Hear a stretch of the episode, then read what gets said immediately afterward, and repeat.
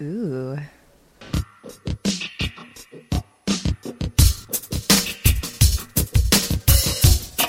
Off the shelf. Okay, we have one from Arcade Brewing. This is the Primordial Pair. Hmm. It's a very bizarre label. It took me a long time to figure out what I was seeing. It's like eyeballs and teeth and Do you know what a strangeness. Do you know what the Primordial pair is? No. It is the first gods in any pantheon, usually a male and a female. A lot of times it's the sky and the earth. Huh, interesting. In this case, it's It's a bunch of teeth and mouths. I don't know what the I don't know why it's called the primordial pair. and a few Can you tell? possibly bicycle tires thrown in there. I, know, I, I don't know what they Maybe are. those are intestines. Who knows? Maybe. They have like spokes or something, though. Okay.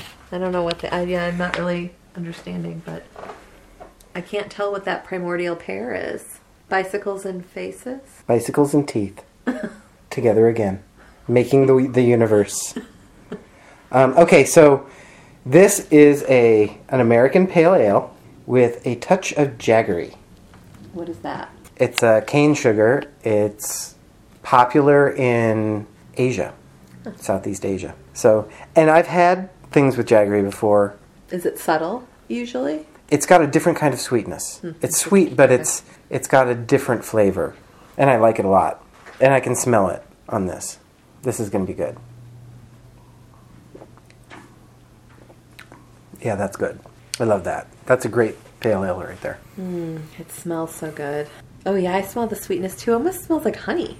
Mm-hmm. It's got a little bit of that. It's almost like a mix between honey and bourbon barrel. This hasn't been barrel aged, so Yeah, it's very tasty.